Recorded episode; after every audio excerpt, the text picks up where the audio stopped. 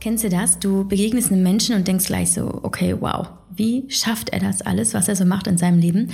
Und sieht dabei auch noch so gut aus und bringt so viel positive Energie in den Raum und strahlt und hat auch einfach wirklich gutes Zeug zu erzählen. Und du gehst raus aus dem Gespräch und bist euphorisiert und angesteckt von dieser strahlenden Aura und denkst so, ja, einfach geil. so ist es mir auf jeden Fall heute ergangen bei meinem Interview, das ich geführt habe für diese Podcast-Folge, nämlich mit Laura Roman Höhn. Und es ist eine Wahnsinnsfrau, vierfache Mama und Hebamme. Und sie ist vor einem Jahr online gegangen, ja, quasi, man könnte sagen, mit ihrem Beruf und produziert Content auf diversen Kanälen, äh, zum Beispiel YouTube, Instagram, Spotify in einem Podcast für werdende Mamas und natürlich auch Papas und ähm, bietet ganz viel ähm, informatives Video- und Textmaterial und ermöglicht damit einen Zugang eben zu, zu Informationen und auch zu einem Austausch, der ja aufgrund der Corona-Situation nicht mehr so möglich ist. Und ich habe von ihr wissen wollen, zum einen, ähm, was hat Corona überhaupt mit Schwangeren gemacht und wie hat sie die Situation erschwert? Wie hat sie aber auch den Berufsstand erschwert? Was ist los eigentlich ähm, bei den Hebammen in Deutschland? Aber ich äh, habe mich natürlich auch sehr dafür interessiert, wie sie das als äh, Business Laura so alles managt. Wie kriegt sie ihre vier Kinder von der, äh, von denen das kleinste, die die kleine Tochter gerade mal neun Wochen ist. Wie kriegt sie das alles unter einen Hut? Und wie was motiviert sie wirklich jeden Tag aufzustehen und so viel ähm, zu machen? Und das ist der Wahnsinn, ähm, wenn man mal hört, dass äh, ja wie welche welche Komponenten ihr Leben bestimmen und ähm, ja wie sie damit umgeht. Und natürlich ging es auch um ein paar Details rund um äh, Geburten und ähm, Schwangerschaft und welche Gedanken sie allen Mamis, werdenden Mamis mit auf den Weg geben möchte. Und jetzt klingt es gerade an der Tür. Ähm, ich gehe mal dran und wünsche dir jetzt erstmal ganz viel Freude bei dieser Folge mit Laura Roman Höhn.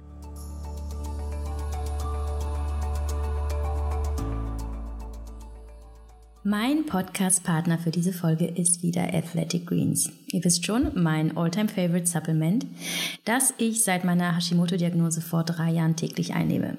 Es ist quasi meine verlässliche Gesundheitsversicherung und unterstützt mein Immunsystem, meine Darmflora, meine Regeneration und meinen Energiehaushalt, weswegen ich selbst auf Reisen nicht auf meine tägliche Portion, ganz einfach in Wasser aufgelöst und am besten morgens auf nüchternen Magen getrunken, verzichte.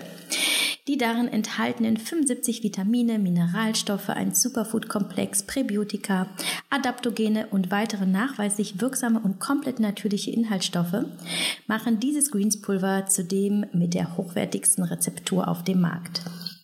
Was Athletic Greens von anderen grünen Pulvern unterscheidet, was ich nämlich häufig gefragt werde, ist nicht nur die unvergleichliche Komposition, sondern auch, dass die enthaltenen sekundären äh, Pflanzenstoffe tatsächlich aus echtem Obst und Gemüse stammen und keinerlei synthetische Zutaten oder schädliche Inhaltsstoffe beigefügt sind, also auch keine künstlichen Farbstoffe oder Süßstoffe. Nicht nur für mich als Sportlerin ist Athletic Greens also eine extrem sinnvolle Ergänzung, sondern insbesondere vor dem Hintergrund meiner Autoimmunerkrankung, mit der immer ein höherer Nährstoffbedarf einhergeht. Selbst für gesunde Menschen mit einer ausgewogenen Ernährung ist es schwer, den Nährstoffbedarf zu decken, mit Hashimoto aber umso mehr. Und seitdem ich Athletic Greens in meine tägliche Morgenroutine integriert habe, habe ich echt Top-Blutwerte, ein starkes Immunsystem, werde nie krank. Ich konnte meine Darmflora aufbauen, habe eine deutlich bessere Verdauung, eine wirklich bessere Haut, weniger Heißhunger und ich profitiere vor allem von mehr Energie und Fokus in meinem Arbeits- und Familienalltag. Und wenn du neugierig geworden bist, dann habe ich für dich als Hörerin oder Hörer meines Podcasts eine gute Nachricht. Auf athleticgreens.com slash mamamoves erwartet dich ein exklusives Abo-Angebot, das neben Athletic Greens einen kostenlosen Jahresvorrat an Vitamin D, fünf Travel Packs, einen Shaker und eine schicke Keramikdose beinhaltet.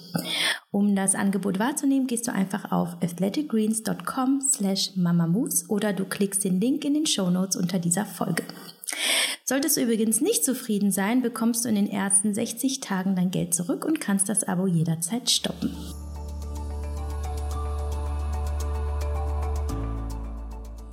Hallo liebe Laura, willkommen in meinem Podcast. Ich freue mich riesig, dass du da bist und äh, deine Tochter auch mitgebracht hast genau, und in deiner Tragetuch. Tragetuch. Ganz leise. Wir haben wahrscheinlich ein kurzes Zeitfenster. Ähm, das ist einfach allein das schon Wahnsinn, ne? Dieser Balanceakt zwischen dem kleinen Baby äh, auf deiner Brust, Podcast, Job, äh, drei weitere Kinder. Ich, äh, wir machen eins nach dem anderen. Ähm, lass mich erstmal äh, fragen und ich möchte von dir einfach gerne wissen, wer bist du, was machst du und ähm, ja, was, äh, was verbirgt sich unter der Hebammen Laura äh, für ein Mensch, wenn er mal ganz alleine ist, so zu Hause im Jogger und mal keine Aufgaben hat. Das ist sehr selten alleine zu Hause im Jogger, ehrlich gesagt. Ja, also ich bin Laura, ich ähm, bin Mama von vier Kindern, bin 34 Jahre alt, komme aus Hamburg und arbeite als Hebamme. Genau, so sieht's aus. Und wie gesagt, zu Hause alleine bin ich selten, weil wir haben vier Kinder. Das äh, erübrigt sich dann an sich die Frage, warum ich nicht alleine bin. Und natürlich ist es auch so, dass man da einfach wenig ähm, Zeit für sich alleine hat. Ich glaube, jede Mama würde das unterschreiben, wahrscheinlich schon mit einem Kind. Und mit vier Kindern ist dann natürlich noch weniger Zeit für einen selber. Da muss man sich seine Auszeiten so ein bisschen schaffen. Das ist der Wahnsinn für mich, überhaupt als Zweifachmama mit ähm, anderen Frauen zu sprechen, die mehr Kinder haben als zwei und dann auch noch arbeiten. Wie denkst du selber darüber? Ist es für dich mittlerweile ein leichtes Spiel oder strugglest du auch noch mit all den verschiedenen Komponenten in deinem Leben? Ja, wobei der Trend ja wirklich dazu geht zum Drittkind oder Viertkind. Das fällt mir ganz extrem auf. Also hier in Hamburg haben wir ganz viele Familien, die dann sagen, ach komm, jetzt doch noch mal ein drittes. Die ersten zwei sind schon ein bisschen größer. Nein, aber natürlich ist das äh, ein großer Organisationsaufwand und es wird nicht einfacher, je mehr Kinder man bekommt. Das ist ganz klar und es ist auch zehrend und es ist auch anstrengend. Ich finde, das darf man auch so sagen. Ähm, tatsächlich finde ich, der, die größte Umstellung war wirklich von gar keine Kinder auf ein Kind, muss ich sagen. Weil plötzlich ändert sich das ganze Leben. Man äh, ist für dieses kleine Wesen verantwortlich, muss sein ganzes, seine ganze Organisation, seinen ganzen Flow, den man sonst so hat im Alltag umstellen und auch unterordnen ähm, dem Baby, dem Kind und sich auch als Paar nochmal neu finden. Die Aufgaben müssen irgendwie aufgeteilt werden. Das fand ich tatsächlich die größte Umstellung. Und ob dann ein Kind oder zwei Kinder, fand ich dann gar nicht mehr so relevant, weil ich musste sowieso morgens aufstehen, meine Tochter in die Kita bringen ähm, oder sie bespaßen, den Tag quasi vorbereiten. Und ähm, das hat mich dann nicht mehr so belastet. Und wir haben es auch, oder machen wir auch immer noch so, wir haben wirklich unsere Kinder immer viel mit eingebunden. Also wir haben sie überall mit hingenommen mit zur Arbeit, mit zu Freunden, mit zum Essen, ähm, sie wirklich mit in den Alltag eingebunden und damit sind wir immer gut gefahren, muss ich sagen. Und hast du dir jemals äh, die Frage gestellt, als noch kinderlose Laura, ob du überhaupt Kinder haben möchtest oder war das für dich immer klar, dass du auf jeden Fall Mama wirst? Mhm. Nee, das war wirklich ähm, immer klar für mich. Ich glaube, das hängt auch schon mit der Berufswahl zusammen. Man ist natürlich immer nur unter Schwangeren und unter Eltern und in freudiger Erwartung und hat häufig wirklich viele glückliche Familien um sich herum und möchte dann, ich habe schon in der Klinik in meiner Ausbildung immer gedacht, auch, was muss das für ein Gefühl sein, wenn du wirklich mal jetzt ein Kind bekommen hast und hier auf der Wochenbettstation ist und das ist dein Baby, was jetzt hier irgendwie das erste Mal gebadet wird oder wenn du angeleitet wirst ähm, von den Schwestern. Ich fand das einfach super faszinierend und aufregend und mir war klar, dass ich das auch, auch selber erleben möchte. Auch so diese, dieses Thema Schwangerschaft, wenn man so viele Schwangerschaften betreut, möchte man das irgendwann auch mal selber fühlen. Wie fühlt sich das an, schwanger zu sein? Das äh, ist super spannend und interessant. Das hat mich auch dazu verleitet, einfach diesen Job auszuwählen oder diesen Beruf erlernen zu wollen. Und da war klar für mich, dass ich das auch selber erleben werde. Und man muss sagen, es macht auch ein bisschen süchtig, wie man sieht bei uns. Okay, ich nehme an, es geht eventuell noch weiter, wenn du das schon so sagst. Ja, mal gucken. Ich nicht. Also ich muss sagen, vier Kinder bringen mich jetzt schon an meine Kapazitätsgrenze. Ah, gut, da, da, da, möchte ich auf jeden Fall gleich nochmal anknüpfen an was, was du jetzt gesagt hast. Was ja. ich mich aber nur frage, ist, du siehst, du sagst selber ja, du siehst es und du willst dann auch irgendwann mal dir das, äh, das Gefühl der Schwangerschaft erleben, aber gleichzeitig siehst du doch sicherlich im Job auch ich sag mal, nicht so schöne Verläufe und Ereignisse. Ist es nicht gleichzeitig auch einfach beängstigend, wenn man sieht, was auch trotzdem schiefgehen kann? Ja, definitiv. Also deswegen habe ich auch gesagt, man sieht meist glückliche Familien. Das läuft natürlich nicht immer gut und ähm, ja, ich habe auch ähm, ganz dramatische Situationen mitbekommen in der Ausbildung oder ich habe ja auch im Kreissaal eine Zeit lang gearbeitet, natürlich ähm, oder auch im Wochenbett, auch jetzt, wenn wir Familien betreuen kann das immer wieder passieren. Es passiert ja Gott sei Dank nicht so oft, aber äh, natürlich gibt es immer wieder so Phasen und das ist beängstigend. Mm, aber ich würde sagen, ich habe ein ganz gutes Urvertrauen. Also irgendwie, ich war dann schwanger und habe mir dann nicht so viel Gedanken darüber gemacht und das einfach auf mich zukommen lassen. Und ähnlich ist es mit der Geburt. Da werde ich auch immer gefragt, hast du als Hebamme nicht total Angst vor der Geburt, weil du weißt ja, was alles passieren kann? Möchtest du das nicht kontrollieren oder ähm, kannst du dich überhaupt fallen lassen? Das hatte ich nie. Also ähm, ich habe mich immer darauf verlassen, lassen, auch wenn ich äh, ins Krankenhaus gegangen bin, okay, jetzt ist das Personal hier, ich vertraue jetzt und lasse mich fallen und war dann auch wirklich mit mir selber beschäftigt, dass ich gar nicht so die Zeit hatte oder die Muße hatte, zu gucken, was kann jetzt passieren, ist das CTG in Ordnung, was sagen die Ärzte, ähm, das habe ich irgendwie ausgeblendet. Glaubst du, dass äh, Vertrauen, dieses Urvertrauen, von, von dem du sprichst, auch hilft, ähm, mit der Schwangerschaft und der Geburt, ja, ich sag mal, einfacher umzugehen und sie vielleicht sogar ähm, angenehmer zu erleben? Ja, definitiv. Also das gibt es schon. Das ist äh, tatsächlich so, dass Urvertrauen hilft, die Schwangerschaft leichter zu durchstehen. Es kommt jetzt natürlich immer darauf an, ob man eine unkomplizierte Schwangerschaft hat oder ob es eine risikobehaftete Schwangerschaft ist. Da gibt es große Unterschiede. Aber ich glaube schon, wenn man ein gutes Urvertrauen hat und ein gutes Gefühl für sich selber, seinen Körper ganz gut einschätzen kann, sich selber auch gut runterregulieren kann in stressigen Situationen, dass das ähm, definitiv hilft, als wenn man das nicht hat. Und natürlich spielt Partnerschaft da auch eine große Rolle. Also mein Mann hat mich auch immer gestützt und getragen. Und das ist halt auch super wichtig. Wenn ich mir vorstelle, dass ich das jetzt nicht gehabt hätte, ähm, der ist, glaube ich, auch einfach ähm, schwieriger geworden. Das ist mir jetzt auch nochmal bewusst geworden bei der letzten Geburt wo nicht sicher war, darf er mit in den Kreissaal, einfach wegen der Corona-Bestimmungen, darf er mit in den Kreissaal, was ist, wenn mein Test positiv ist, wenn ich dann alleine entbinden muss. Und das hat mich zum Beispiel schon unter Stress gesetzt. Und das fand ich ganz interessant, einfach zu beobachten, weil mir das gar nicht so bewusst war, dass er doch, auch wenn man ja gar nicht so viel macht als, als Partner während der Geburt, äh, so der Fels in der Brandung ist, der mich dann auffängt. Und ähm, da bin ich schon ein bisschen ins Wanken gekommen. Ich war ganz froh, dass er dazukommen durfte. Interessant, dass du das ansprichst mit Corona, weil das war auch gerade mein Gedanke, wo du ges davon gesprochen hast, wie wichtig dann doch der Partner ist. Äh, das war ja im letzten Jahr teilweise ja leider sehr ähm, unsicher, wie das Ganze läuft. Es gab ja strenge Regeln und auch Besuchszeiten auf das Minimum reduziert.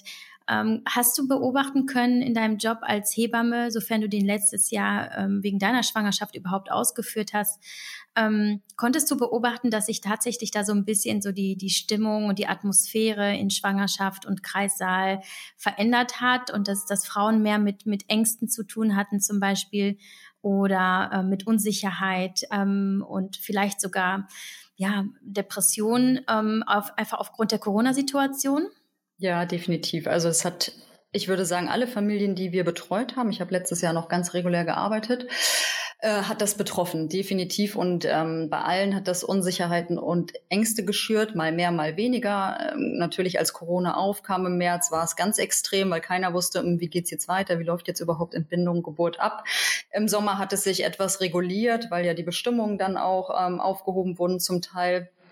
Und jetzt hat sie sich natürlich wieder ordentlich zugespitzt, muss ich sagen. Und das beeinflusst die ganze Schwangerschaft. Es fängt ja schon damit an, dass die Partner zum Beispiel nicht mit dürfen zum Frauenarzt, nicht mit dürfen zu den Ultraschalluntersuchungen. Äh, mein Mann war zum Beispiel nicht ein einziges Mal jetzt mit dabei. Ähm, das ist unser viertes Kind. Er hat natürlich schon Erfahrungen gesammelt. Das ist für uns vielleicht ein bisschen was anderes. Aber wenn ich mir vorstelle, es wäre jetzt meine erste Geburt, meine erste Schwangerschaft gewesen, hätte mich das auch sehr belastet. Und das erleben wir natürlich in der Praxis. Und wie ich schon gesagt habe, gerade Geburt, da kann sich kaum eine Frau vorstellen, alleine zur Geburt zu gehen. Und ich habe Frauen in der Praxis erlebt, die alleine entbinden mussten. Also alleine heißt ohne eine Begleitperson. Natürlich war das Fachpersonal da in der Klinik, aber ohne Begleitperson zu entbinden, stelle ich mir schon auch äh, dramatisch vor. Das ist definitiv so und man hat auch weniger Möglichkeiten, sich vorzubereiten. Also alle Präsenzkurse sind ja erstmal gecancelt worden. Ähm, so viele Online-Angebote gab es bis dato noch gar nicht. Jetzt gibt es natürlich immer mehr und mehr. Wir haben ja auch äh, daraufhin Online-Kurse ähm, einfach produziert, weil wir auch die Verzweiflung gesehen haben. Wir haben auch ganz viele Frauen noch kurzfristig mit aufgenommen in die Betreuung, weil deren Hebammen abgesprungen sind, erkrankt sind, deren Kinder in Quarantäne mussten, sie deshalb nicht arbeiten konnten. Also all diese Sachen, es war schon wirklich viel, viel, viel Unsicherheit. Ähm, und das wirkt sich natürlich auf eine Schwangerschaft aus und auch auf die Geburtsverläufe. Die sind dann verzögert, man kann sich nicht so gut fallen lassen, man kann nicht so gut eröffnen. Das ist, ähm, liegt in der Natur der Sache dass es natürlich von Vorteil ist, wenn man sich dort fallen lassen kann. Du hast eben gesagt, äh, wir haben Kurse produziert. Erzähl mal, wer ist denn wir und was macht ihr? genau, wer ist wir? Also äh, wir ist eigentlich erstmal ich und ähm, wir haben quasi ein Team um uns gebildet und haben angefangen, ähm, dann online Geburtsvorbereitung zu produzieren. Das war ehrlicherweise schon vorher in der Planung, dass wir das machen. Und dann kam Corona und dann haben wir ordentlich Gas gegeben.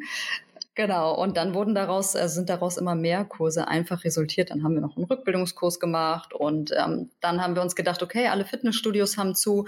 Viele ähm, Frauen wollen sich ja auch in der Schwangerschaft ein bisschen bewegen, fit halten zu Hause, wissen aber nicht wie. Dann haben wir noch einen äh, Fit in der Schwangerschaft Kurs produziert und ähm, ja jetzt gerade einen Stillkurs, weil einfach die Nachfrage so riesengroß ist.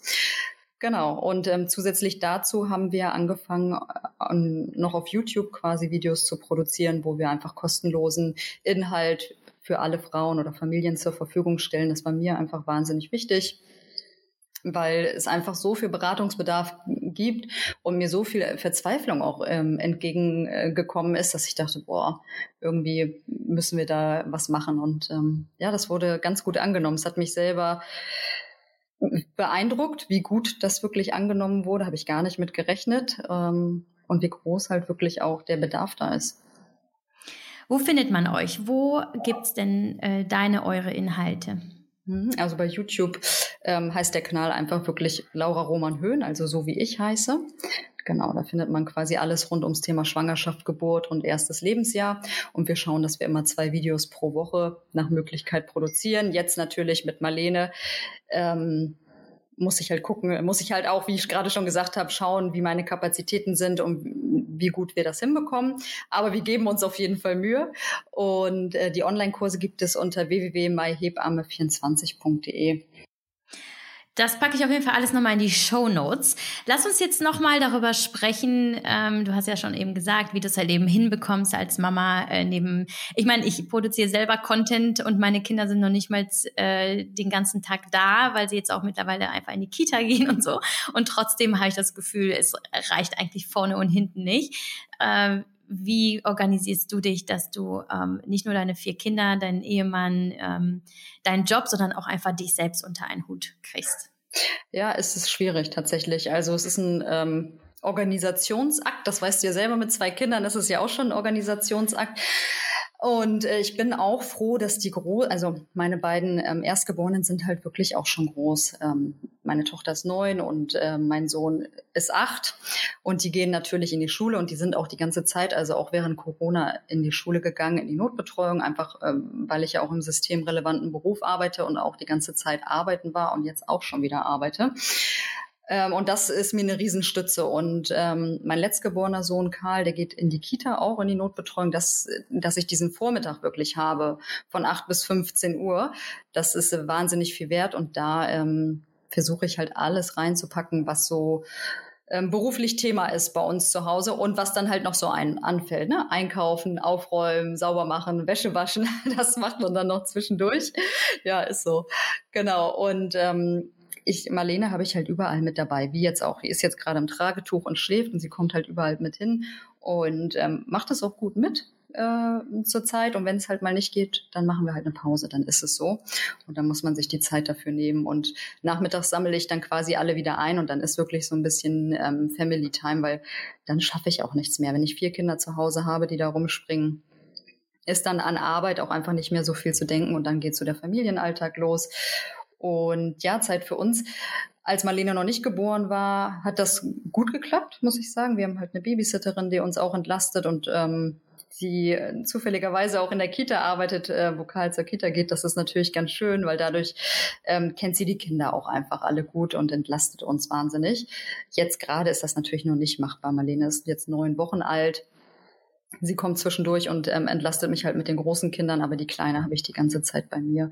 Aber prinzipiell bin ich auch immer ein Fan davon, das frühzeitig einzuführen, um sich halt selber auch Auszeiten zu schaffen und auch irgendwie mal durchatmen zu können. Also sowohl alleine als auch als Paar finde ich das ganz, ganz essentiell wichtig.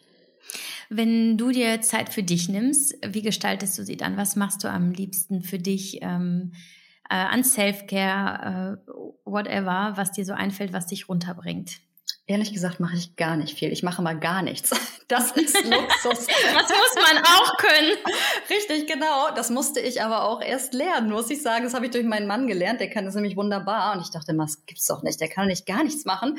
Doch, das ist total schön, Schatz. Ja, okay, ich bring's dir bei. Alles klar. Hat geklappt. Nein, wirklich. Also, wenn das Haus leer ist und es ist einfach mal auch ruhig dann ist das einfach wahnsinnig angenehm, äh, einfach Ruhe zu genießen. Auch wenn es nur zwei, drei Stunden sind. Daraus kann man super viel Kraft zehren. Und ich lese gerne. Also ähm, das finde ich auch einfach total beruhigend. Auch wirklich Bücher, die man in die Hand nimmt. Also nicht irgendwie auf dem Handy oder auf dem Laptop oder so, sondern und das ist auch ähm, Auszeit für mich, ne? Das Handy weglegen, den Laptop weglegen, alles mal ausmachen, äh, nichts hören, niemandem schreiben. Das finde ich total schön. Und ähm, ich gehe auch einfach wahnsinnig gerne spazieren. Wir wohnen ja relativ dicht an der Elbe und ich finde, das beruhigt auch. Einfach, wenn man das Wasser hört und äh, ne, so in sich ist.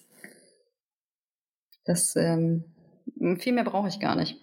Und äh, dein Job, ist er für dich ein Job oder ist er Leidenschaft? Also in dem Sinne von, manche brauchen ja gar nicht Freizeit in dem Sinne, weil sie sagen, mein, also ich kann das Work-Life das ist für mich alles eins. Ähm, ich trenne das gar nicht, weil ich liebe meinen Job so sehr, dass ich darin auch auftanke. Wie äh, siehst du deinen Job? Ähm, ich würde sagen, das ist eine Kombi aus beiden. Natürlich liebe ich meinen Job und es ist auf jeden Fall eine Passion eine Leidenschaft, wirklich Schwangerschaften zu begleiten von Beginn an bis hin zu die Kinder sind ein Jahr alt und dann kommt vielleicht die zweite Schwangerschaft. Das ist total toll und ähm, daraus schöpfe ich auch ganz, ganz viel. Aber äh, es ist auch ein Job und es zehrt auch. Und natürlich, ähm, wenn man ständig erreichbar ist und ich bin eigentlich ständig erreichbar, äh, ist das auch anstrengend und da muss man irgendwo gucken, dass man sich dann auch rauszieht. Um, und da wirklich, wie du schon sagst, so eine Work-Life-Balance entwickelt. Das ist ganz, ganz wichtig. Das habe ich am Anfang, als ich eingestiegen bin in den Job, nicht gut gekonnt. Dann musste ich erst mal lernen, mich auch abzugrenzen. Und ähm, mittlerweile klappt das aber sehr gut. Man wächst da dann, dann, dann doch rein. Mhm. Du hast gesagt, du arbeitest jetzt wieder. Wie sieht denn bei dir denn dann so ein, so ein ähm, durchschnittlicher Arbeitstag aus? Nimm uns mhm. mal mit.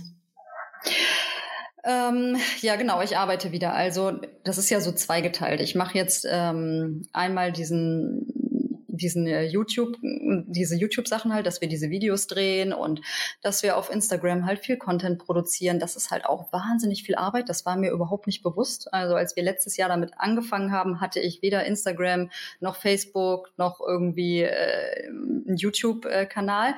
Und mir war nicht bewusst, wie viel Arbeit das ist. Ähm, das muss man schon sagen, da geht wahnsinnig für viel Zeit für drauf.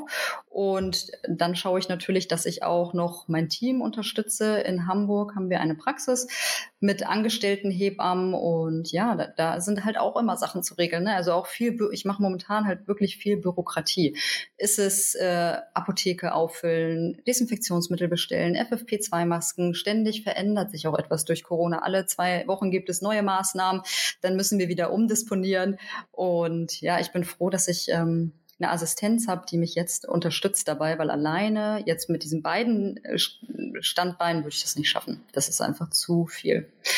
Genau, und dann mache ich zudem auch halt auch noch Hausbesuche. Also wenn wirklich ähm, es Probleme gibt auf der Arbeit oder Familien gibt, die einen besonderen Betreuungsbedarf haben, sei es zum Beispiel Stillprobleme etc., dann ist es so, dass ich für meine Kollegin halt auch mal Hausbesuche mache und dann nehme ich Marlene tatsächlich auch mit, kommt sie auch mit dem Tragetuch und begleitet mich.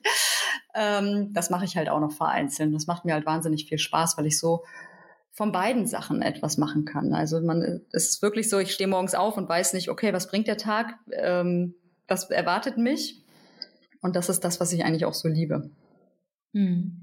Ja, du bist jetzt quasi seit einem Jahr mehr in die digitale Hebamme reingewachsen, was ähm, irgendwie auch super spannend ist, weil war, es ist halt einfach unser Zeitalter und es ist uns, unsere Corona-Zeit. Ähm, somit machst du die Inhalte für, für so viele Frauen überall greifbarer und das ist eine wahnsinnig wertvolle ähm, Arbeit, die du machst. Vermisst du persönlich denn den ähm, menschlichen Kontakt, weil viele, glaube ich, in, in diesen pflegenden medizinischen Berufen und so suchen ja auch irgendwo bewusst die Nähe zum Menschen und möchten ja in diesen sozialen Berufen arbeiten, um mit dem Menschen selber zu arbeiten. Äh, war das bei dir auch so, dass du Hebamme geworden bist, weil du so nah an, an den Frauen arbeiten wolltest und mit Kindern? Oder war da was anderes dahinter und wie hat sich das jetzt mittlerweile für dich verändert? Doch, doch. Also ähm, mir ist der persönliche Kontakt auch wahnsinnig wichtig und man muss auch sagen, dass nicht alles über äh, digitale Medien vermittelt werden kann. Also wenn jetzt zum Beispiel angenommen, die Frau hat einen Milchstau, dann ist es wichtig, dass ich mir die Brust wirklich ähm, selber persönlich angucke, sie vielleicht ausstreiche und einfach vielleicht auch mal Zuschauer beim Anlegen, Tipps gebe, Hilfe zur Verbesserung. Und das geht natürlich nicht über Video. Das ist, oder es geht, aber es ist deutlich schwerer. Und der persönliche Kontakt gibt einem halt auch ganz, ganz viel. Das muss ich schon sagen. Und ich bin auch ein sozialer Mensch. Ich mag das auch einfach gerne, unter Leuten zu sein und ähm, auch einfach so. Es ist auch wahnsinnig spannend, in die verschiedenen Familien einfach Einblick zu bekommen, auch wie die Leute wohnen. Und äh, das ist, also wie gesagt, das hat mich wahnsinnig gereizt. Das hat sich jetzt umgestellt und ich ähm, mache, wie gesagt, so eine Kombi. Also ich meine, wir machen viel digital. Die ganze Arbeit hat sich ja auch auf Videotelefonie verlagert, einfach durch Corona. Wir machen viel ähm, per Videotelefonie in der Praxis, aber wir machen zum Beispiel unsere Wochenbettbesuche ganz konventionell, dass wir nach Hause fahren. Ähm, außer die Patientinnen sind jetzt zum Beispiel in Quarantäne, aber ansonsten fahren wir ganz viel auch noch raus und das habe ich wirklich auch die ganze Schwangerschaft bis Ende Januar auch noch gemacht. Das heißt, ähm, so viel hat sich da für mich nicht geändert.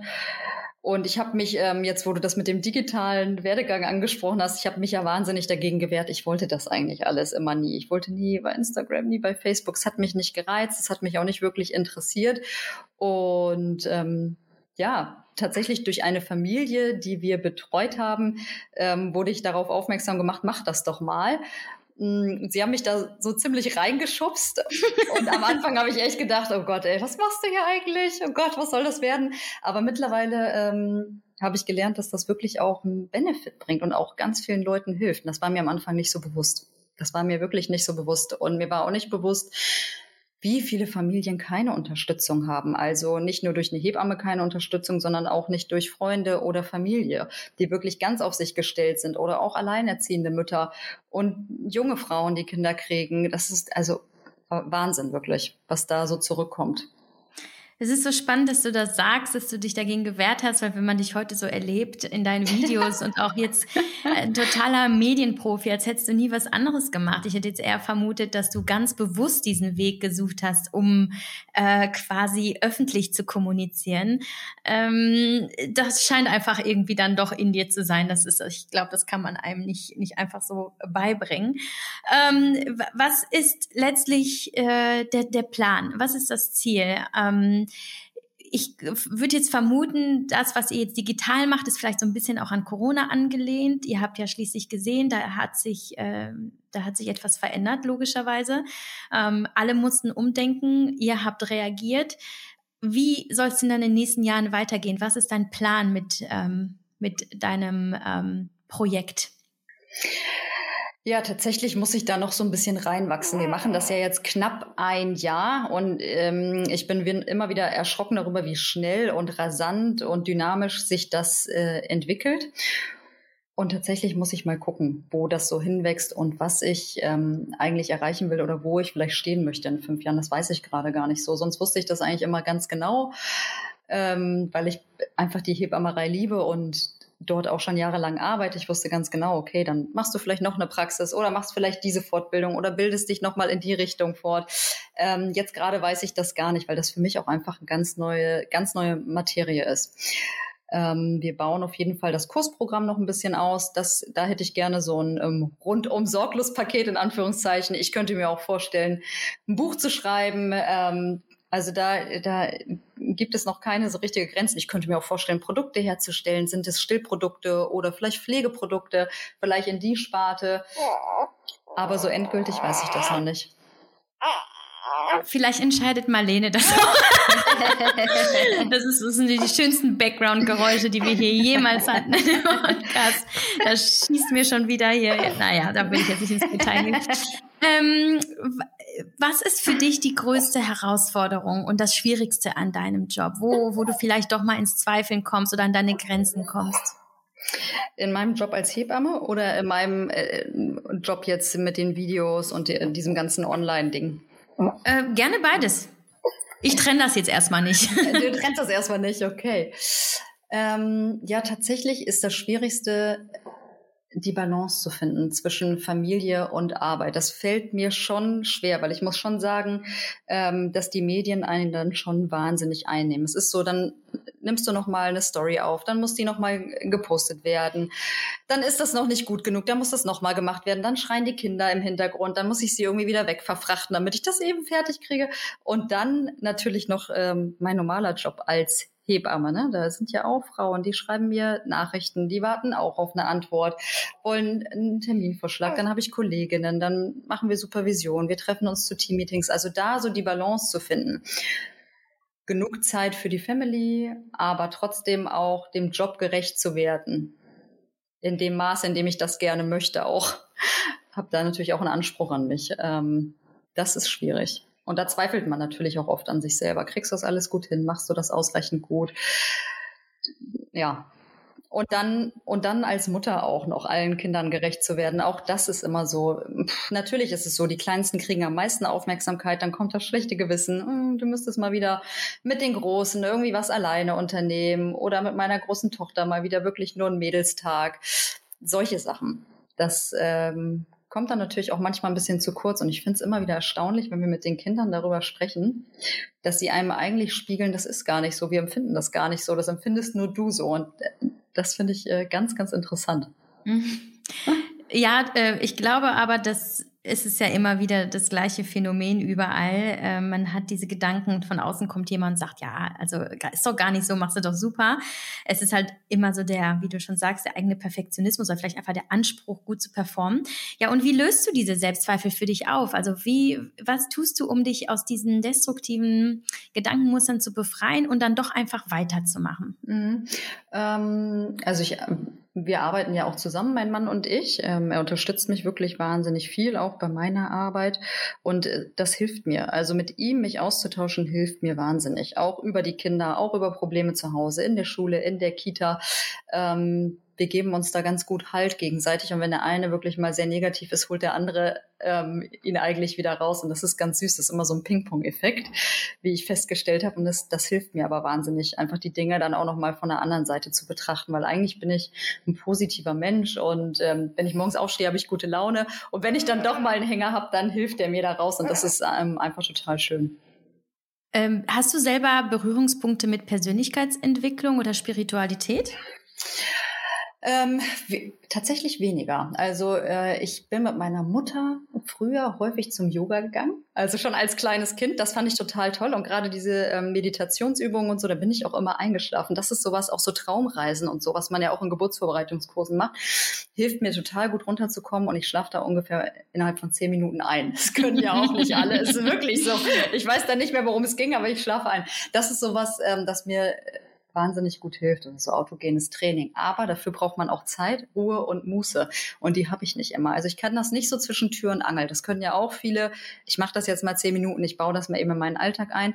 Das ist bei mir nicht so. Es wäre dann eher so morgens ganz früh, wenn die Kinder noch schlafen oder abends, wenn sie dann halt im Bett liegen. Und das ist gerade einfach nicht so drin, weil, wie gesagt, Marlene habe ich ständig bei mir. Und wenn ich mich weg entferne von ihr, dann ist sie ungefähr nach fünf Minuten wach und sucht wieder. So, ne, das ist das.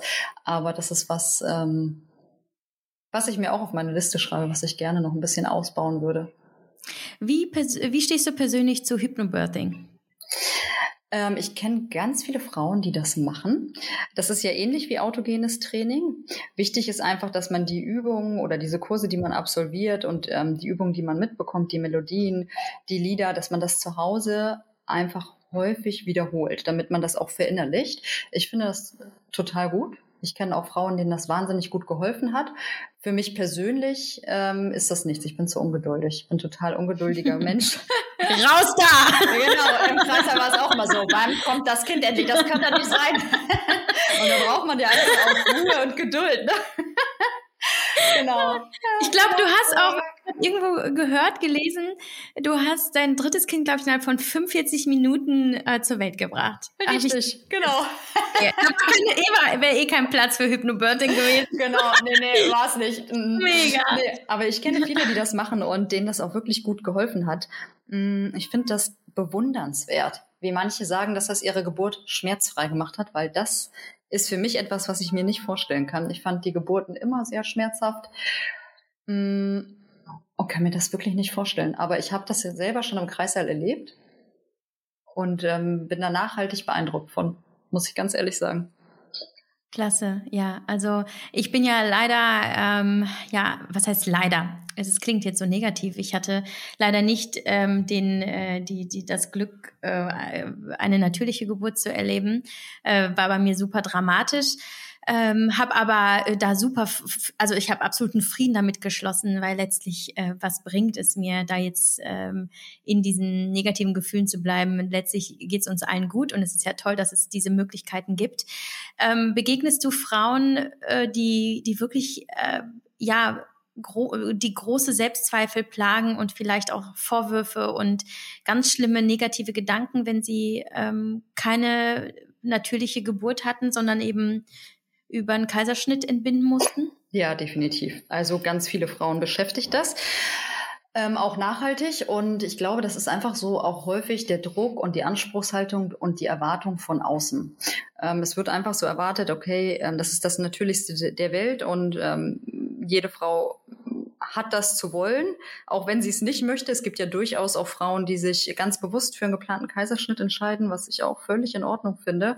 Und jede Frau, finde ich, muss selber entscheiden, wie sie entbinden möchte und muss auch die Möglichkeit haben, selber entscheiden zu dürfen, ohne irgendwie verurteilt zu werden. Das ist ja ähnlich mit dem Stillthema. Ja, warum möchtest du nicht stillen? Ähm, das erlebe ich auch häufig, dass dann einfach auch Frauen untereinander ähm, sich wirklich auch Druck machen und bösartig sein können zueinander, was ich immer nicht so nachvollziehen kann und was ich auch nicht so schön finde. Ich finde ganz wichtig, da ergebnisoffen zu sein. Und ich kenne viele Frauen, die diesem Druck ausgesetzt sind und ähm, wenn sie dann aber wieder bei sich sind und zu ihrer Mitte gefunden haben, sagen, okay, es ist gut so, wie es gelaufen ist. Ähm, und es ist gut, wie du schon gesagt hast, dass es die Möglichkeit gibt einen Kaiserschnitt zu machen, wenn es nötig ist. Ich kenne aber auch Frauen, die wirklich so dramatische Geburten hatten, die dann auch in, in, psychologischer Behandlung waren danach. Dann machen sie ein paar Sitzungen und dann können sie ihren Frieden damit schließen. Das finde ich ganz, ganz wichtig. Mhm.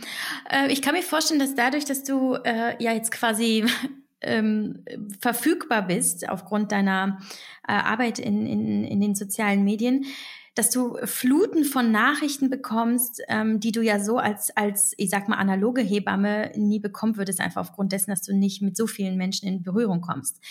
Ähm, wie gehst du damit um, dass viele Frauen sicherlich in dir auch ähm, eine Beraterin suchen, vielleicht sogar eine Freundin und ja, eben in dieser sehr sensiblen Zeit der Schwangerschaft. Äh, kannst du, kannst du dich da abgrenzen? Wie organisierst du dich da mit den Anfragen?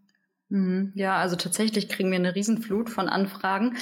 Ähm, ich finde das wahnsinnig schön, dass mir so viele Leute so viele intime, schambesetzte Dinge auch einfach anvertrauen. Das beeindruckt mich immer wieder.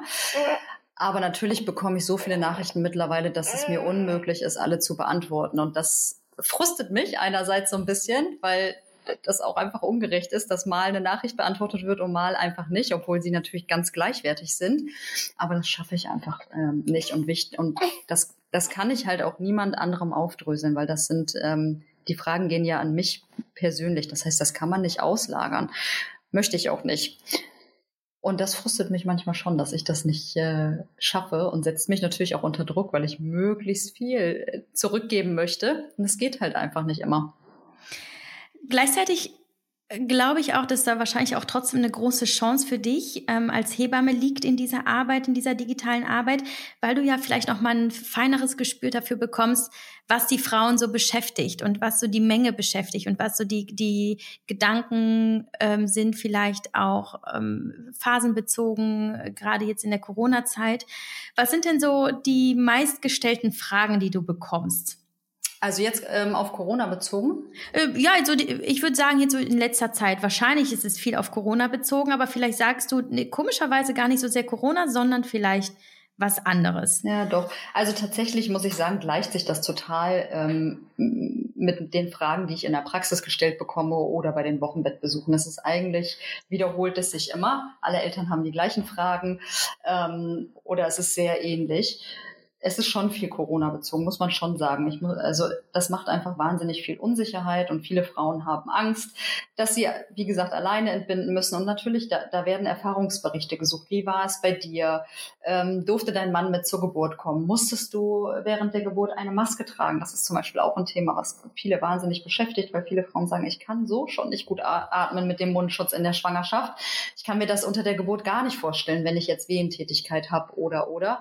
Also das sind schon schon äh, Sachen definitiv, die die Frauen beschäftigen. Und dann aber auch so ganz konventionelle, ganz konventionelle Fragen. Ich habe Schwangerschaftsübelkeit. Was ist dein ultimativer Tipp? Du hast vier Kinder bekommen, du hattest auch Übelkeit. Was hat dir geholfen? Was kann ich bei Sodbrennen machen? Ähm, sind das jetzt Senkwehen? Muss ich schon in die Klinik fahren oder noch nicht? Meinst du, die Geburt geht schon los? Also wirklich. Und dann auch einfach viele Fragen zu den Kindern, also auch hinterher ist ja wirklich gerade bei Erstgebärenden, wenn das dein erstes Baby ist und du hast niemanden, der nach Hause kommt, du weißt nicht, wird das Baby satt, soll ich es jetzt nochmal anlegen, soll es noch eine Flasche kriegen, nimmt es gut zu, ist das normal, dass die zehnmal am Tag Stuhlgang haben oder nicht?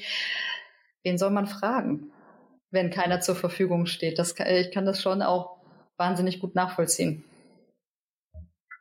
Äh, absolut. Und ich glaube, du bist halt eben eine, ein, eine Person, die, die irgendwie alles vereint was, was überhaupt ähm, möglich ist im Leben. Ähm, und dass da viele Frauen zu dir heraufschauen oder einfach auch mal gucken, was macht sie überhaupt und wie kriegt sie das hin, ist sicherlich ähm, ja total nachvollziehbar. Wie war denn äh, deine Erfahrung mit der Geburt in der in der Corona-Zeit? Du hast ja jetzt deine deine Tochter bekommen. Ähm, du weißt ja, was wie normalerweise wie eine Geburt abläuft. Und was waren jetzt die größten Unterschiede zu einer Geburt vor Corona? Mhm.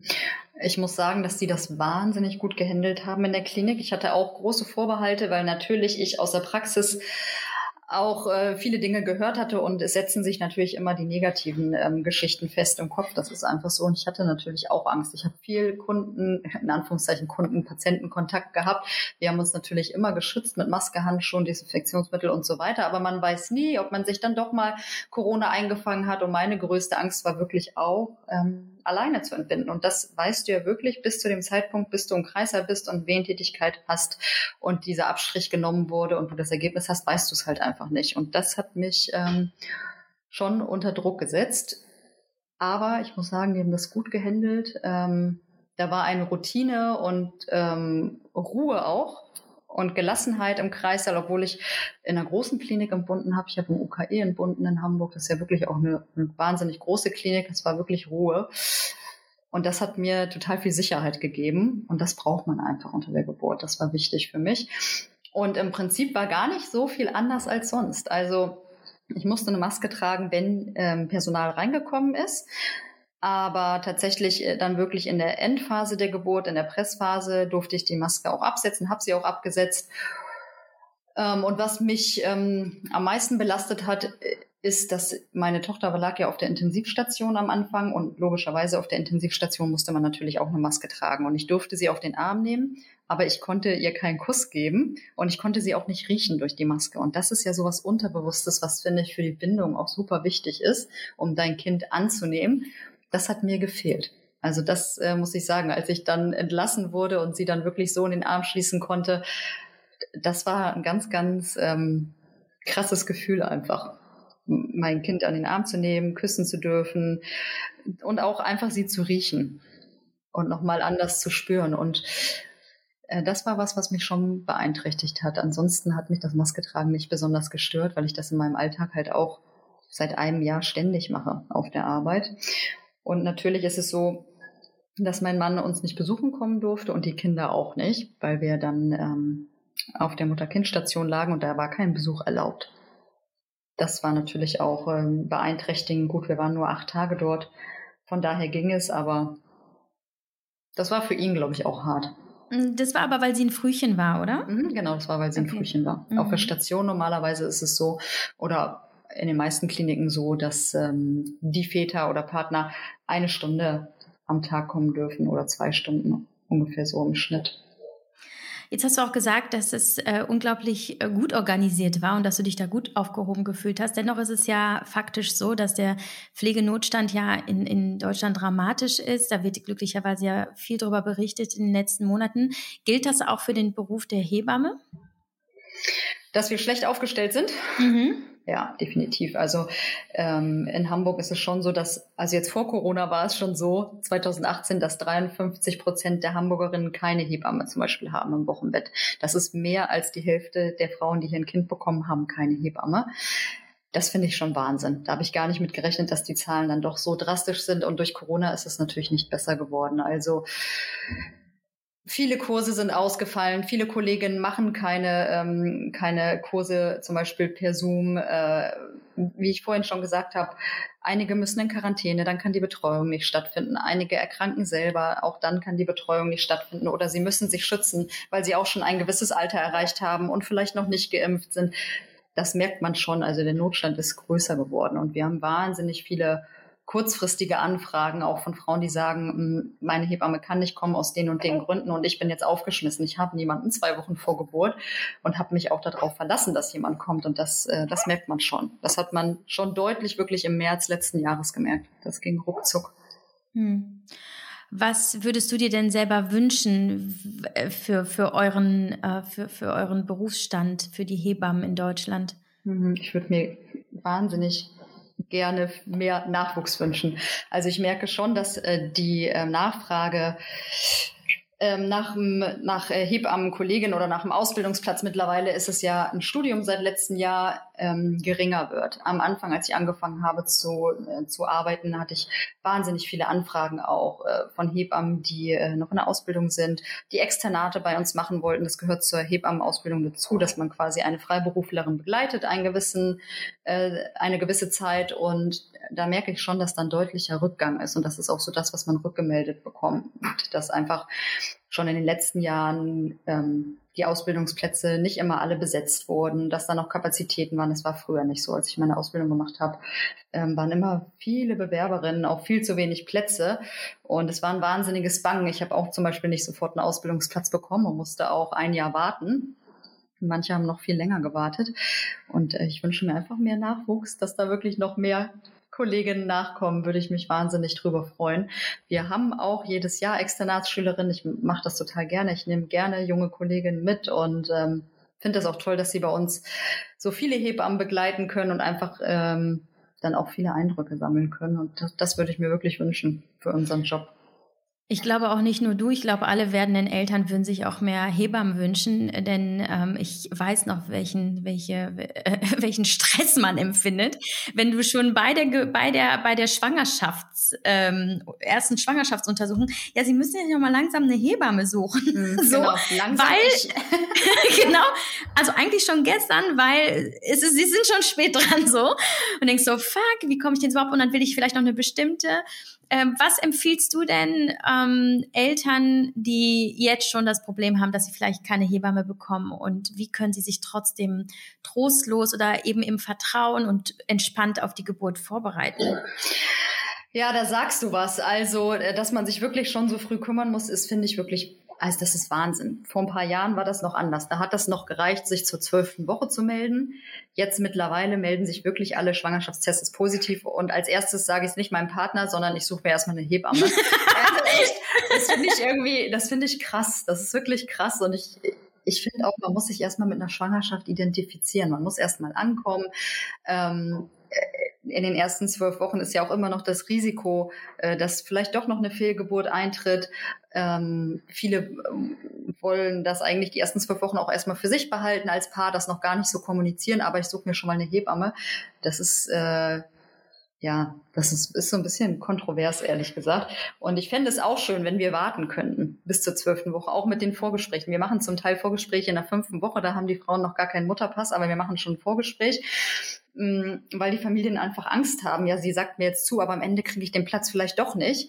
Äh, und klar, und dann bewerben sie sich bei vielen Hebammen in Anführungszeichen und dann werden uns kurzfristig die Termine wieder abgesagt. Das ist für alle ähm, nicht so eine gute Situation. Da würde ich mir schon wünschen, dass, dass sich das ein bisschen entspannt. Und das würde es natürlich, wenn wir einfach mehr Kolleginnen wären, die mehr Familien versorgen können.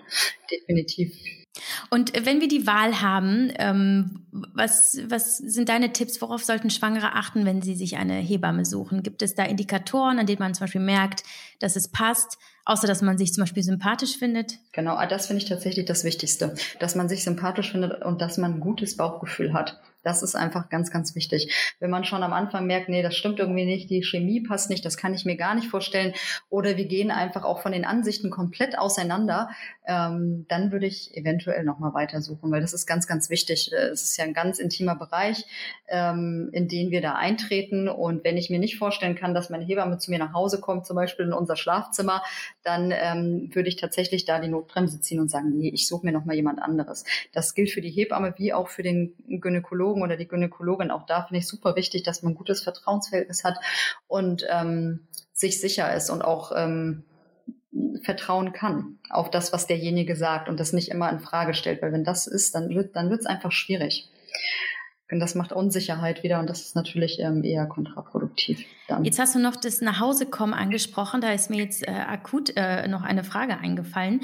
Äh, wie ist denn, ist, hat sich der Trend hin zu Hausgeburten entwickelt, jetzt aufgrund der Corona-Situation? Und wie stehst du persönlich zu Hausgeburten? Hm. Ja, tatsächlich ähm, machen wir ja keine Geburtshilfe bei uns in der Praxis. Ähm, deswegen bekommen wir von Hausgeburten auch nicht so viel mit, weil ah, okay. äh, das ist definitiv so. Aber äh, ich lese natürlich und verfolge und der Trend ist so ambulante Geburt, Geburtshausgeburt, Hausgeburt, keine Frage. Ich glaube, dass das seit Corona wahnsinnig ansteigt, die Nachfrage. Und ähm, natürlich können die Kolleginnen auch da immer nur, haben nur gewisse Kapazitäten. Man kann natürlich nicht unendlich viele Frauen annehmen, weil man ja auch in Rufbereitschaft ist. Aber das merke ich schon, dass da, dass da ein, ein Trend äh, hin ist. Aber auch da ist es so, man muss sich wahnsinnig früh kümmern. Also eigentlich schon bevor man schwanger ist, so ungefähr muss man sich darum kümmern. Ähm, das ist noch viel schwieriger, weil natürlich der Betreuungsaufwand auch viel höher ist ne, die Hausgeburtshebammen sehen ähm, ihre Patientinnen, die sie betreuen, auch viel öfter, machen die Vorsorge häufig abwechselnd oder übernehmen sie auch ganz. Und da hat man halt auch einfach nur einen, gewisse, äh, einen gewissen Rahmen, Zeitfenster und eine Anzahl von Frauen, die man betreuen kann. Da muss man sich wirklich sehr, sehr früh drum kümmern, tatsächlich. Laura, ich habe nur noch ähm, eine, zwei Fragen vielleicht zu dir als Businessfrau. Also ich interviewe ja super gerne für meinen Podcast eben ähm, ja äh, Frauen, die die ähm, losgehen für ihre Träume und ihre ja ihr Leben so leben, wie sie wie sich das vorstellen. Da wüsste ich gerne eben von dieser Business Laura, was treibt dich an? Was ist dein persönlicher Motivator, dass du das wirklich alles so durchziehst? Ähm, tatsächlich sind das meine Kinder. Also ich finde das ganz wichtig als Frau und auch als Mutter arbeiten zu gehen. Das war mir zumindest immer wichtig. Meine Mutter hat mir das vorgelebt. Sie hat auch früh und schnell wieder angefangen zu arbeiten, war aber trotzdem immer da, weil sie bei uns zu Hause gearbeitet hat im Haus. Sie ist Psychiaterin und ähm, hat dann zu Hause ihre Patientinnen empfangen, war aber auch immer für mich ansprechbar. Wir haben jeden Mittag zusammen gegessen, weil sie ihre Praxis oben hatte, dann hat sie Pause gemacht, dann haben wir zusammen gegessen, dann haben wir Zeit zusammen verbracht und dann ist sie wieder arbeiten gegangen. Und ähm, ich fand das immer bewundernswert und total toll. Und ich hatte viele Freundinnen, wo das nicht so war, wo die Mama nur zu Hause war und ähm, was heißt nur? Ne? Zu Hause war und sich um die Kinder gekümmert hat und im Haushalt, das ist ja auch ein Ausfüllen, äh, Tagesausfüllen, muss man wirklich sagen.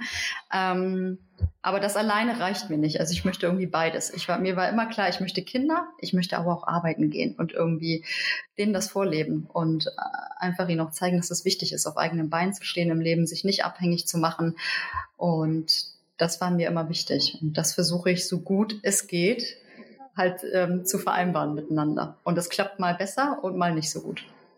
Ich kann mich damit so gut identifizieren ähm, und ich glaube sehr viele andere auch, vor allem arbeitende Mütter.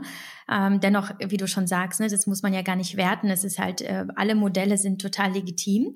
Und vielleicht könntest du anderen Müttern, wenn du jetzt zum Beispiel so eine, so eine ähm, Mentorinnenrolle hättest und die Frauen würden dich eben nicht nach Geburtstipps und nach Schwangerschaftstipps fragen, sondern Laura, sag mir, wie, wie, wie kann ich denn auch für, wie kann ich selbstständig werden? Wie kann ich mein Business hochziehen? Wie kann ich das alles so realisieren, wie ich es wirklich, wirklich möchte? Ich traue mich aber nicht. Was würdest du ihnen denn sagen? Ich denke, man muss einfach starten, so wie ich letztes Jahr. Also ich habe mich auch nicht getraut und ich wollte auch nicht und ich habe mich dagegen gewehrt und ähm, wir haben einfach mal angefangen. Wir haben einfach mal das erste Video gemacht. Ich wurde da so reingestoßen und dann entwickelt das ja so eine eigene Dynamik. Und ich finde, das ist so das Wichtigste. Erstmal einfach anfangen und dann wird sich das schon in irgendeine Richtung entwickeln. Und wenn man sieht, okay, das trägt Früchte, dann steigt ja auch die Motivation und der Ansporn und dann möchte man mehr und dann ähm, investiert man mehr Zeit mehr, mehr Leidenschaft äh, fließt dann da ein. Und naja, wenn man schon Kinder hat, ist Organisation halt das A und O. Wirklich, dass man guckt, dass man die, wenn man dann seinen Freiraum braucht, zum Beispiel für die Arbeit, dass man das organisiert, dass dann eine Babysitterin da ist oder dass dann der Partner aufpasst. Das ist bei uns ähnlich zu Hause. Gestern Abend zum Beispiel, ähm, waren wir auf Instagram Live und haben so ein Q&A gemacht und dann hat mein Mann aufgepasst auf Marlene. Aber das muss natürlich organisiert sein. Ich muss dann vorher sagen, okay, morgen ja, habe ich diesen Termin und es ist wichtig, dass du dann aufpasst. Und dann pumpe ich halt vorher ab und dann kümmert er sich. Also das ist, glaube ich, so diese Leidenschaft und äh, dass man sich einfach trauen muss, einfach mal ins kalte Wasser springen muss und dann halt die Organisation. Das ist, glaube ich, so das, woraus sich das zusammensetzt. Und da muss man dranbleiben und einfach mal nach Hilfe fragen. Ich glaube, das ist auch so, ein, so, so, ein, so, eine, so, ein, ähm, so eine Hürde für viele, weil sie sich einfach nicht trauen zu fragen, ob jemand helfen kann, weil es könnte ja dann so aussehen, als würde man das ja alles nicht hinbekommen. Und das ist ja gar nicht so. Ich finde, das ist halt eben ein, ein ganz großer, ähm, ja, eine ganz große Stärke, wenn man einfach bewusst danach fragt, weil man weiß, es hilft allen, wenn man nicht alles alleine durchkloppen muss. Ähm, apropos nicht alleine durchkloppen. Ähm, ich glaube, du mit deiner Arbeit äh, ist es das, was du vermittelst, dass eben alle Schwangeren gerade nicht alleine sind, auch wenn sie eben isoliert sind durch die Corona-Situation, sich nicht verbinden können mit anderen Schwangeren, ob eben in den Kursen, ähm, prä, postnatal, wie auch immer, sondern du stellst ja so eine, so eine, äh, so, ja, so eine Plattform zur Verfügung und verknüpfst all diese ja, äh, wunderbaren Frauen, die eben jetzt wirklich ganz, ganz viel Stärke brauchen, um durch diese Zeit zu gehen.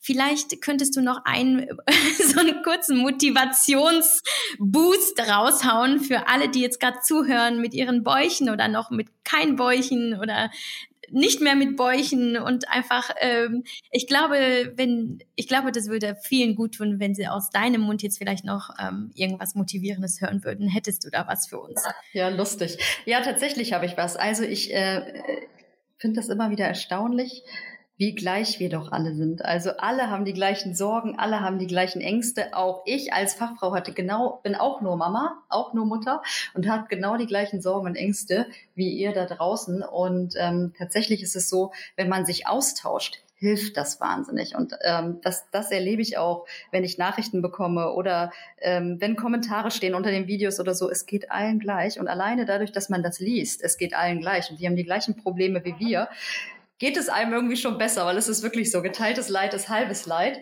Und am Ende habe ich mir so viel Kopf gemacht um die Geburt und wie das alles wird und ähm, ob ich alleine entbinde oder nicht. Und es war total entspannt. Und es ist dann doch gar nicht so schlimm, wie man sich es vorstellt. Ähm, und das fand, fand ich, äh, das habe ich auch, wir haben ja ein Geburtsvideo und einen Geburtsbericht abgedreht und das habe ich auch da gesagt. Ich fand es wirklich entspannt und es ist gar nicht so schlimm wie man oft liest und hört. Und es werden viel zu wenig die positiven Aspekte gesehen und die guten Geschichten erzählt und man versteift sich immer so auf das Negative, aber das ist gar nicht, gar nicht nötig. Und mir geht es genauso wie euch. Wunder, wunderschön. Vielen, vielen Dank für äh, deine Zeit, deine Offenheit, deine äh, lieben, aufmerksamen Worte. Ähm, von denen ja alle, die zuhören, ganz viel bekommen, wenn sie äh, Laura besuchen auf ihren Kanälen. Ich werde sie alle verlinken in den Ach, Show Notes. Und mich. Laura freut sich bestimmt über die eine oder andere Nachricht. ich freue mich definitiv. Aber übertreibt es nicht, Leute. Diese Frau braucht auch mal ein bisschen Urlaub und Pausen. Nee, aber äh, super schön. Ich finde das großartig. Dass, äh, also eigentlich kannst du dem Paar auch nur danken, dass es dich da reingeschubst hat, wie du gesagt hast, in Allerdings. Vlog, weil das ist schon echt eine große Sache. Ich äh, kann da nur äh, mich vor verneigen und ich wünsche euch mit eurem Projekt, mit diesem Business einfach nur das Beste und ähm, ich freue mich darauf, das äh, weiterhin zu verfolgen und ähm, wünsche euch jetzt erstmal alles Liebe und auch äh, vor allem für deine äh, Zeit mit Marlene jetzt. Ne? Wie ja, alt genau. ist sie genau. jetzt eigentlich? Sie ist neun Wochen alt. Und, Ach, ja, krass. Genau, ich genieße das auch. Also das ist das erste Mal, dass ich jetzt so viel zu Hause bin. Ansonsten war ich immer schon relativ früh wieder mit den Kids auch Wochenbettbesuche machen und wirklich viel unterwegs. Und dadurch, dass jetzt so viel digital läuft, das ist ein riesen Pluspunkt, äh, den ich daraus ziehe, bin ich halt auch einfach wahnsinnig viel zu Hause und kann das ganz anders genießen. Und weil ich meine Arbeit jetzt gerade von überall machen kann und das ist äh, Wahnsinns-Benefit für mich und für unsere Familie. Ja, ich danke dir auf jeden Fall ganz herzlich, dass du mich eingeladen hast. Habe ich mich auch sehr, sehr drüber gefreut. Super gerne. Es ist eine Bereicherung. Wir hatten ja noch gar nichts zu diesem Thema. Deswegen äh, glaube ich, dass das ähm, ja einfach eine, für alle, für alle eine, eine sehr gute Sache war. Und für mich vor allem so mit meinem äh, weniger ne, wegen Schwangerschaften, sondern einfach zu gucken, wie machen das andere erfolgreiche Frauen eigentlich? Was kann ich mir da abgucken? Deswegen war es für mich auch eine mega gute Sache. Ich danke, danke dir so von Herzen. Ich glaube, Marlene braucht jetzt ein bisschen Mama-Zeit. Ja, man hört es, ne? Sie fängt an. Wobei ich könnte mir das ewig anhören. Für mich ist das mega beruhigend. Vielleicht könnt ihr auch mal so ein, so ein Meditations- ähm, äh, so, so ein Audio einsprechen für deinen Podcast mit Marlenes Geräuschen. Ich glaube, das würde ich mir zum Einschlafen. äh, tatsächlich, ich finde das auch beruhigend. Das ist, das ist auch wieder so was Unterbewusstes. Herrlich. Okay. Alles Liebe. Ich danke dir. Euch danke. Auch. Tschüss. Ciao.